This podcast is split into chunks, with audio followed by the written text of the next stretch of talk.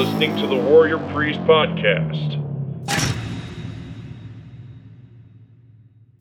And this is the Warrior Priest podcast midweek debrief number 31. And I am the Warrior Priest, Donavon Riley. I was watching a retrospective review of a video game entitled Bioshock this morning. It's one of my favorite video games that I've ever played. It's considered critically as one of the best video games of all time. And in the video game, there is, within the context of the plot and the characters, there is a mantra. And that mantra is man chooses, slaves obey. And it reminded me of, well, actually, a lot of what I've been thinking about lately, specifically in relation to what's happening in our society right now, as of September 2nd, 2020, in the United States. The rioting, the fighting, the murders, the civil and social unrest, the deep, deep philosophical, political, and ideological divide that exists amongst our citizens. And at the root of much of this conflict is the question are we given a choice? Or are we slaves that are compelled to obey? Do we have a choice about who represents us in our local, state, and federal government? Do we have a choice about what products we buy when we go to the grocery store? Do we have a choice about who our friends are? Do we have a choice about where we live, how we live, who we choose to live with or to live without? Do we have choices about how we treat ourselves, our bodies, and our minds? What we put into our bodies or not? Do we have a choice? Or are we slaves? Have we been so indoctrinated that what we consider free choice is really a consequence of indoctrination.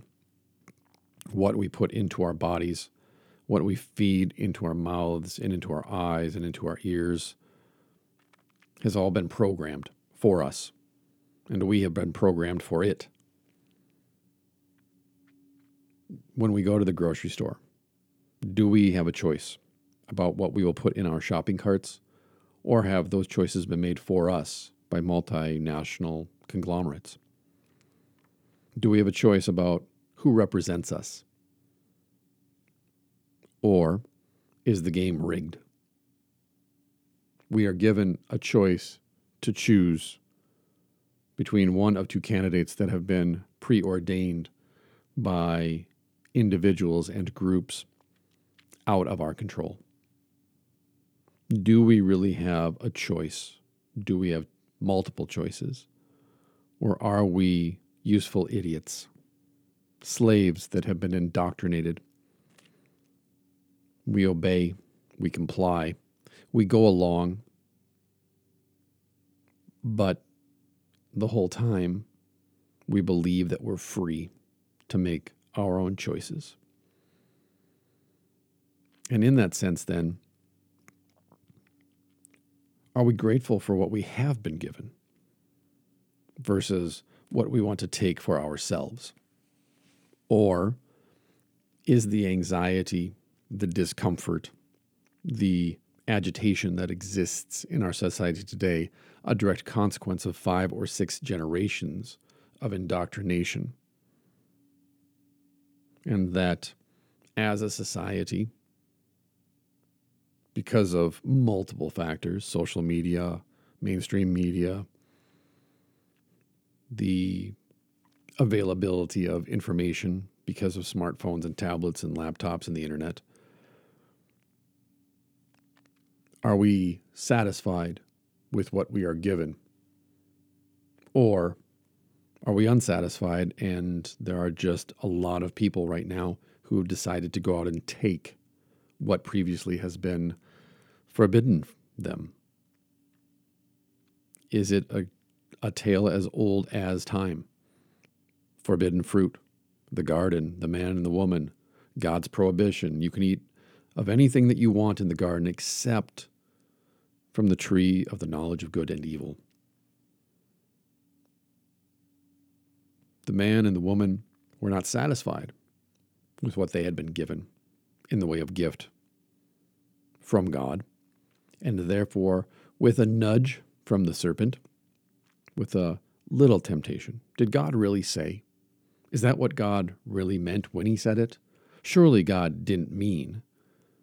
The woman reaches out and takes what was not given to her, and then the man takes what is offered to him by the woman.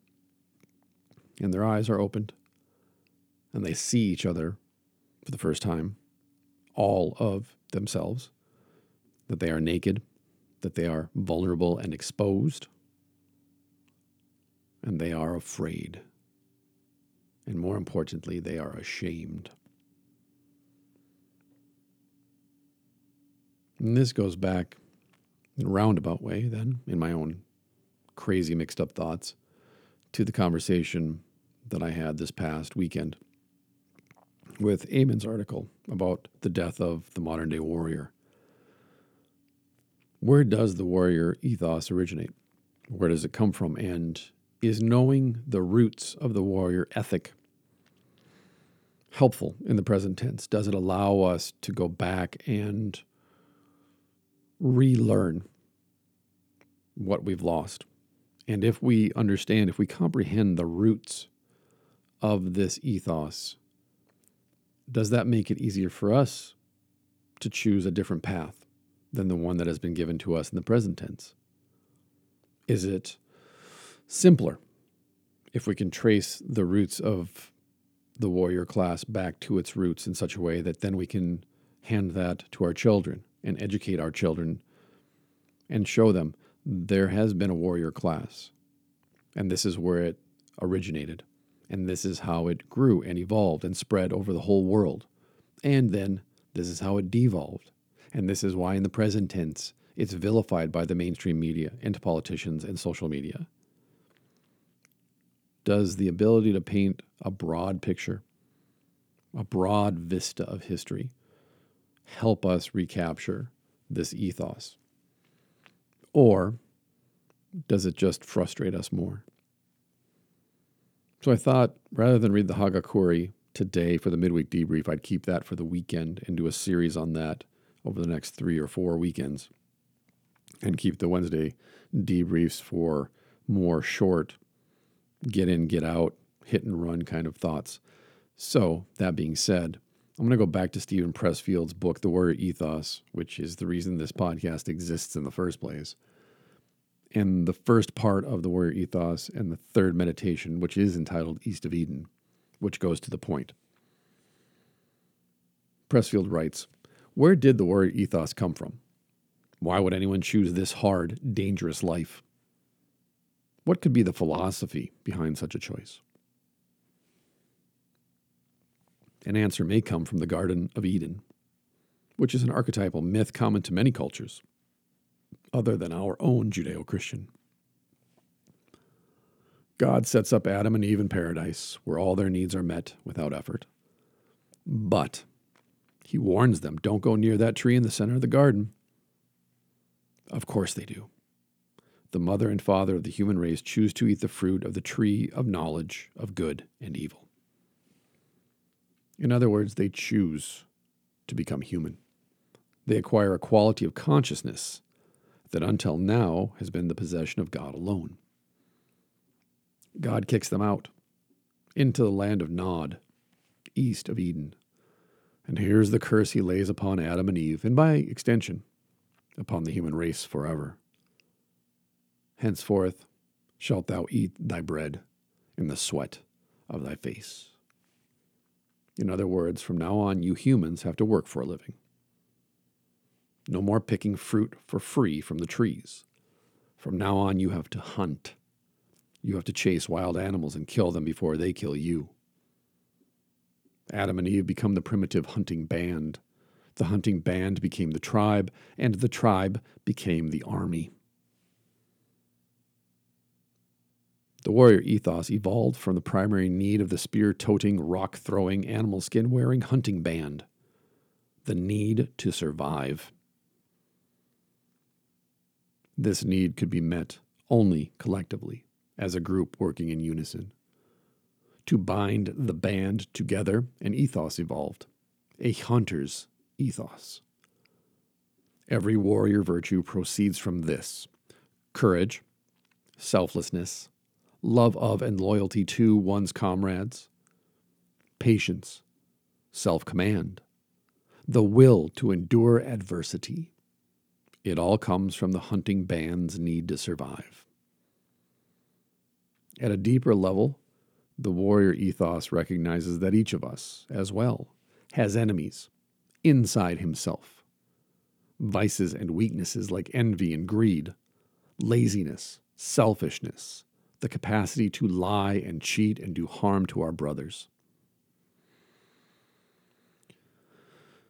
The tenets of the warrior ethos direct inward, inspire us to contend against and defeat those enemies within our own hearts.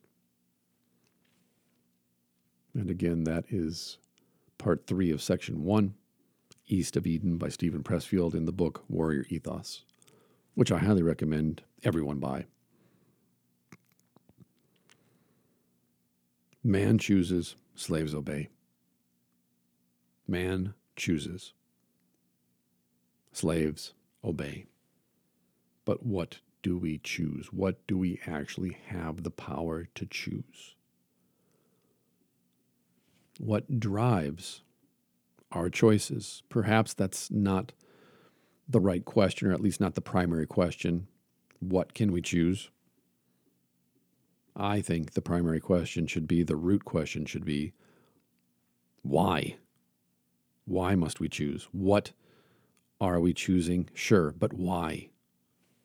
What's the root motive for our choices? Why do we make the choices that we do, whether they are selfless or selfish? And I think Pressfield's onto something.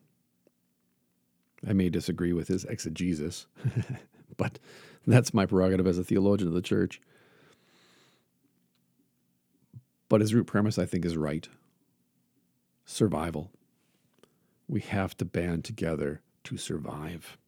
Together, we're strong. The band is strong. The tribe is strong. The army is strong when we stand together as a unity, as one, marching as one, breathing as one, fighting as one. Divided, fragmented, scattered, we will not survive. The death of the tribe, the death of the army, the death of the nation is division, fragmentation from within. Why? Because we have to survive. We need to survive. We must hunt to survive. We must farm to survive. We must figure out how to live together and to work together, to play together and to fight together, or we will not survive. When it's a hunting band of five or six people, that is an imminent need the need to band together to survive, to work together to survive. When the hunting band becomes the tribe and it expands to 50 or 100 people, that need to survive is still an imminent necessity. And therefore, every choice made by the tribe is the choice of whether or not they're going to survive now and the tribe will survive into the future.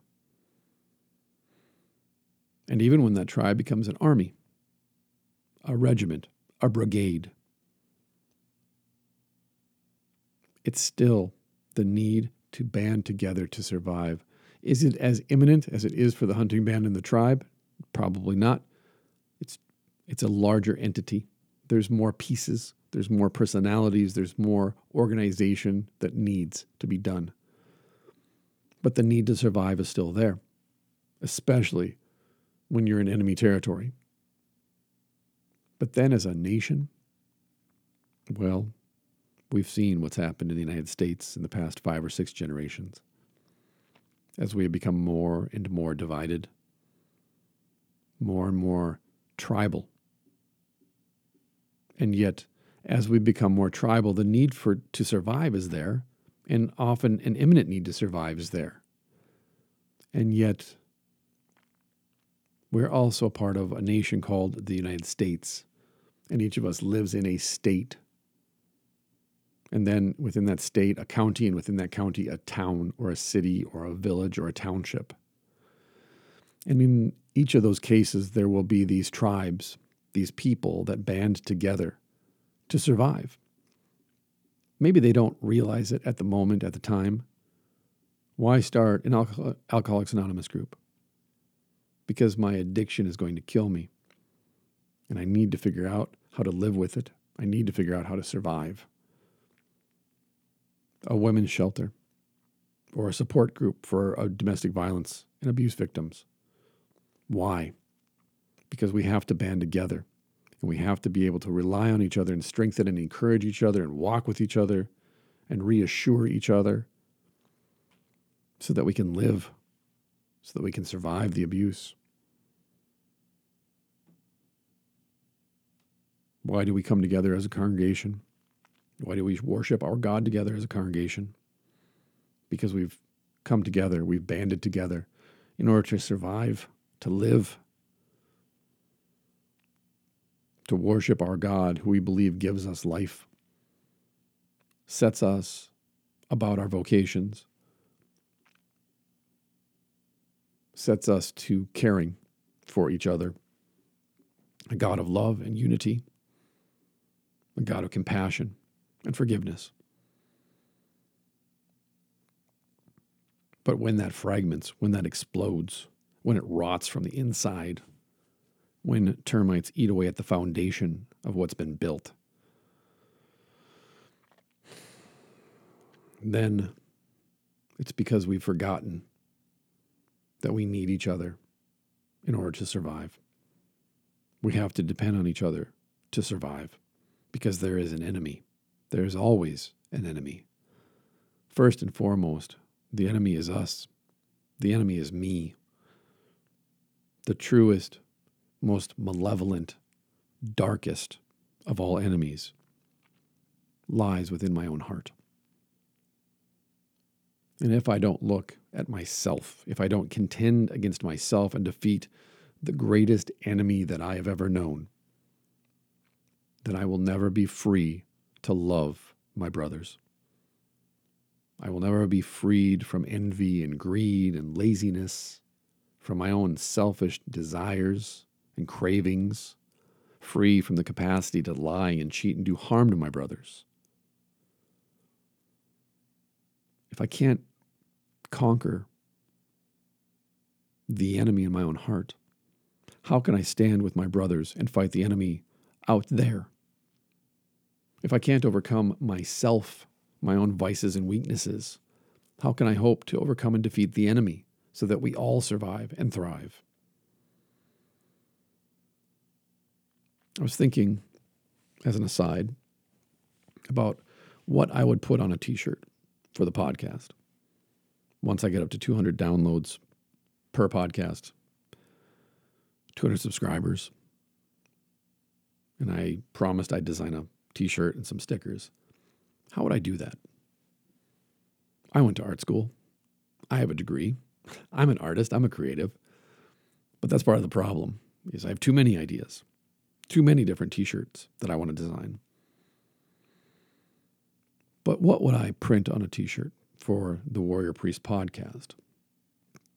Would it just say Warrior Priest podcast and leave it at that? Would it say, I'm a member of the Warrior Priesthood? Something corny like that. Would it just say Warrior Priest with a, a symbol or an emblem or some art? What if I put words such as bravery or honor or integrity or courage? What would the words be that I would want to reflect the attitude, the personality of the podcast? So that when people see that t shirt, they can say, oh, okay, that's what that podcast is about. My coffee mug says, Get after it. That's from Jocko Willink. And when you read it, well, one, that coffee cup's enormous. I could use it as a weapon. And then the font that's used, that military font, get after it, period. Black cup, white writing, big mug. It says a lot about the person that's holding it and drinking out of it. But I use that as an example in that when you adopt the warrior ethos, when you embrace it and you accept that this is not an easy life, it's hard, it's often dangerous for those who are law enforcement officers or soldiers. What's the philosophy behind that choice? Especially now. Why would anyone want to encourage their child, their son or daughter, to grow up and become a police officer? I know folks in the county sheriff's office, state troopers, people that work at the jail, at the courthouse, people that work at the jail, at the county jail. It's not easy work, especially nowadays. It's hard work. It's extremely dangerous work. Why would anyone encourage their children to grow up to become a law enforcement officer? What kind of a person encourages their son or daughter to grow up and join the military with the hope of fighting overseas in a war or, God forbid, here at home in a civil war? What's the philosophy behind that choice? Because I think that's a really important question nowadays, especially with all of the animosity and well, let's be blunt, hatred that so many people have toward law enforcement, even towards first responders, even towards the military. And then how do you prepare your children for such hard, dangerous work and a hard, dangerous life? And do we take that seriously enough? I think of my own children if my son said, I want to go in the military, or my daughter said, I want to go into law enforcement, I think that's an honorable and a noble profession. I think it demands bravery and integrity and courage. So then, how would I, as a parent, go about preparing them mentally or emotionally or even physically for what is going to confront them when they get to an age where they can pursue that? Or do I treat that lightly and I don't take it that seriously as a chopper goes flying by my window? If you heard that.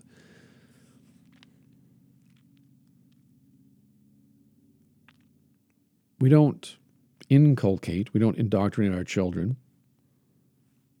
in the language, in the philosophies, in the activities of a warrior culture because, as we've discussed previously, that culture is a very small group of people and even those that we might consider heroes, at least in my experience, they don't like to talk about that. They don't like being called heroes. They definitely don't want to discuss necessarily what got them or earned them that title, and rightly so, because more often than not, it's the most horrific incident of their entire life. We don't necessarily want to invite people to speak at high school graduations and ask, hey, can you recount the worst day of your entire life where your best friends were shot dead in front of you and you had to fight for your life and you had to beat a man to death with a rock?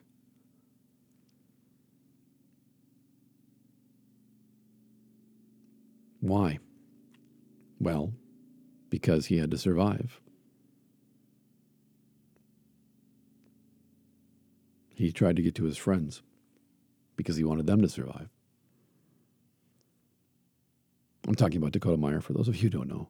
Into the Fire, another amazing book, but yet heartbreaking.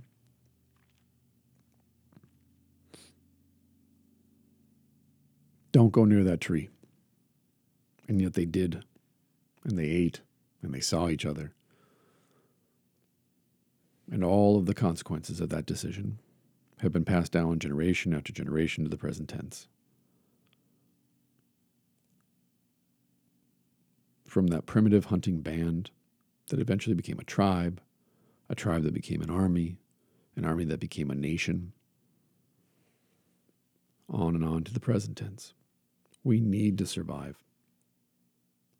It's hardwired into us. It's called the survival instinct. And yet, as I discussed in the previous podcast, some people are born and they're hardwired to thrive in chaos. They are calm in a crisis. Most are not. Are people naturally courageous? I've met some who are. Some. But by and large, most people are not. Selfless? Nobody's selfless. That's something that is a constant effort. Love of and loyalty to one's comrades? Only through shared experiences, only through struggle and affliction, only through carrying each other, picking each other up, dragging each other off the battlefield. Patience? I've learned patience by having the impatience beaten out of me by life. Self command? That's an act of will. You have to strengthen your will. You have to put yourself in situations that are uncomfortable in order to push you past what you think is your breaking point so that you can develop and strengthen your will to endure adversity. My children, this morning actually, I was asked, why do we have to go for a walk every morning? Because I want you to learn how to endure adversity, but you're a child. So I thought rather than making you run 200 miles, I would have you walk two miles. And right now, they don't want to get out of bed. It's cooler now. It's starting to get towards fall. They don't like getting out of bed and immediately exercising. They'd rather laze around and have a cup of coffee or something. Yes, most of my children drink coffee in the morning. They love it. They don't want to get up and go walking, especially when it's cool and crisp out. They don't like going walking in the wintertime, but we make them do it because it's good for them. It builds up their willpower. It teaches them self command. It teaches them how to endure adversity at a child's level so that as they grow and we expose them to greater adversity, they're ready for it. They've prepared for it. But that all comes from the need to survive, and as parents, recognizing that we need to teach our children not just how to exist on this planet, but how to survive. And through survival, how to live and enjoy life. And at least in my opinion, and for us as parents, that means teaching our children that vices and weaknesses are unacceptable. If you recognize a weakness, if you've picked up a vice, that's not a self fulfilling prophecy. It doesn't have to define you, it doesn't have to become your identity, it doesn't have to destroy you. But you can check yourself.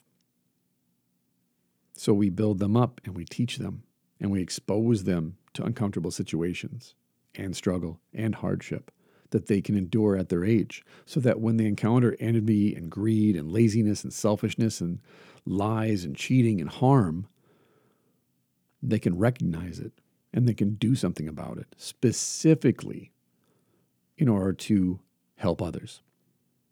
Because if you can't address your own vices and weaknesses, how are you supposed to help others?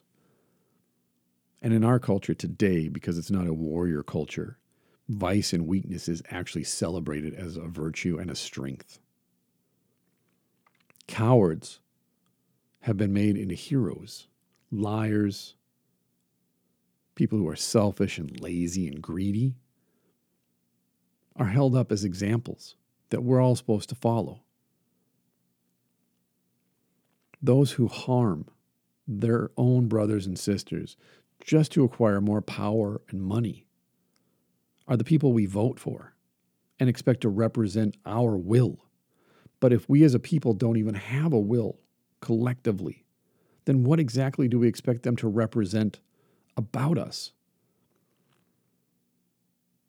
I think it was Edward R. Murrow, the famous journalist, who said, Oh, how did it go? A nation of sheep will beget a government of wolves. That's right. A nation of sheep will beget a government of wolves. when you don't have a warrior class within your culture, eventually wolves will be the shepherds of the flock. And we see that today. We see that at the federal and the state and the local level. We have wolves guarding the sheep. And the sheep have been so indoctrinated for five or six generations that they actually thank the wolves for eating them. That is the very epitome of vice and weakness. That is the antithesis of a warrior ethos. We've lost our will as a people, in my opinion. And therefore, courage and selflessness and loyalty to one's comrades, patience, self command, enduring adversity, these are not things that are celebrated. These are things that are looked at and then we turn away from it. We turn our noses up at it. We say, "Oh, well that's that's an outlier. That's an extreme case. That individual does that, but I mean that's not normal. They're abnormal." Well, at one time or another throughout human history, that was normal. Because people needed to survive. The band needed to survive, the tribe needed to survive, the army needed to defeat the enemy. But because so many refuse to fight and defeat the enemy in their own hearts and instead surrender to him, because they won't confront the malevolence and the capacity for evil within themselves, as Jordan Peterson says, they eventually become the monsters. They become distorted and deformed. They become perverted. And then they seek to destroy everything that is good and beautiful and amazing about this world. And they think they can do it. They believe they can do it because they don't recognize that the very things that they're trying to destroy are necessary for their survival, specifically and most importantly, their brothers and sisters. We don't see each other as brothers and sisters. We don't see each other as a part of one big family. We don't see ourselves tribally that way anymore because there's so many of us. We can get away with it until it's too late. So maybe, reflecting on Pressfield's meditation here, if we can just make the first move, the first choice, actually, that we do have control, we do have the ability to make this choice, which is to confront ourselves and to contend with, to wrestle with, and fight and defeat the enemy in our own heart for the express purpose of being able to overcome our own weaknesses and vices so that we can love our brothers and sisters and see them as our brothers and sisters. That we can then encourage courage. We can be a model of selflessness. We can show up for our comrades in arms we can sit patiently and wait throughout the watch. We can control and command ourselves so that we can endure the struggle that's coming. We can endure adversity and affliction together. And then we can move as a body, as a united whole together against our enemy. And then we can call each other and hold each other to account for the bullshit that comes out of our own hearts so that we don't give in to weakness. We don't succumb and are overwhelmed and defeated by our vices. And we definitely don't celebrate them as virtues. We need to survive. It's hardwired into us. It's just that, in my opinion, right now, everybody's got a very unique definition of survival and a lot of those definitions are actually hyper destructive and are the antithesis of survival.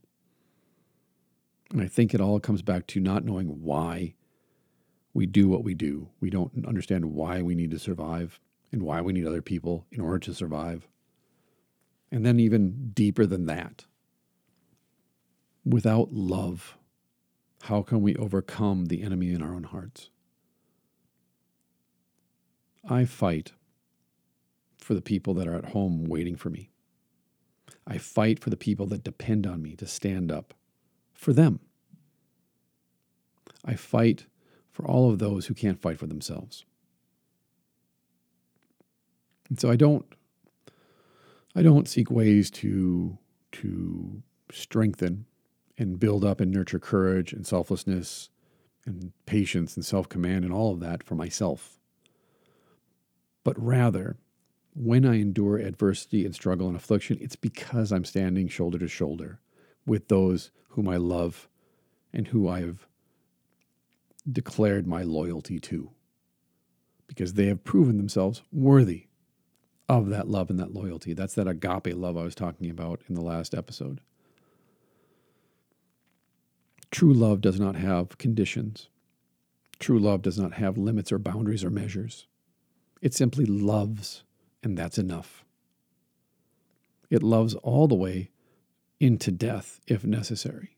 It doesn't ask, well, Am I ready to die for this person? It never asks, it simply does. And if that's the consequence of my actions for this person whom I love, then so be it.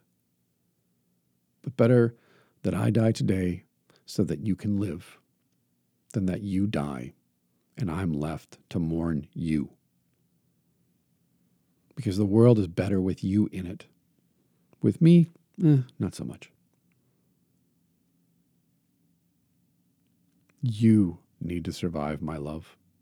You need to thrive and live. And therefore, what can I do to subdue and to defeat the vices and weaknesses in my own heart, to overcome the greatest enemy that I have ever known, the most dangerous opponent that I've ever faced off against, myself? How can I contend with and defeat him so that I can show up for you today?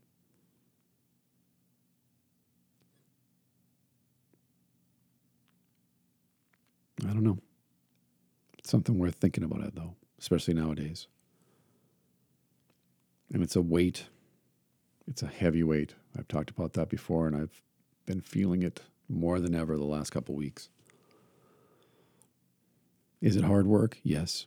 Is it dangerous work? Yes. Is it is it beautiful work? Yes. Is it the path to love? I think so greater love than this world has ever known or comprehended. Is it a choice? Yeah, it is actually. It is something that we do have the power to choose. To simply turn and to say, I refuse to go any further with this herd until I've confronted myself. And then maybe we do choose to go along with the herd, the flock, in order to defend the sheep against the wolves. Because that's really what's missing when we talk about the warrior culture, the warrior class. There's no lions. Who will guard the sheep? Who will protect the sheep from the wolves? Who the sheep have allowed to become their shepherds? Who thank the wolves when they devour the sheep? The warrior class are the lions that guard the flock. It's the lion who stands watch throughout the night. It's the lion who roars and attacks the wolves and scatters them when they seek to devour the sheep. The warrior ethos doesn't drive us away from the sheep, but rather it drives us to protect them out of love for them because they're sheep and we see that they don't have anyone to protect or defend them. And for me, that's heartbreaking. And that's a that's a part of this conversation that I think often goes unspoken, which is that a lot of the weight that I feel, anyways, and I've just talked about this with others who've felt similar weight, is that you serve without thanks, without recognition or reward or accolades. So then why do it? For the same reason that I would help my children serve in law enforcement or join the military. Love. Love. Jesus said that no Greater love has a man than this, that he laid down his life for his friends. And in that moment, Jesus was talking about himself and going to the cross and being executed, not just for his disciples, whom he called friends, but for the whole world. And from that example of love, we then turn to our friends, to our brothers and sisters, and say to them in the words of our Savior, There is no greater love than I can show you, than that I lay down my life for you. Why the warrior class? For love, for you, for the sake of the flock, for the sake of survival, for the sake of life. That's all I got for today. Thank you, as always, for listening, for sharing the podcast with others, for recommending it, for promoting it on social media. I truly appreciate it, all that you do. I'm humbled by it, I'm encouraged by it. And if these monologues help lighten your burden or encourage you to strive to be better than you thought you could be, if it's helped you in any way, great. That's all I hope for. So I will talk to you again this weekend. Take care of yourselves, love each other, love the people around you, do what you can for them. And we'll talk to you again soon. Peace.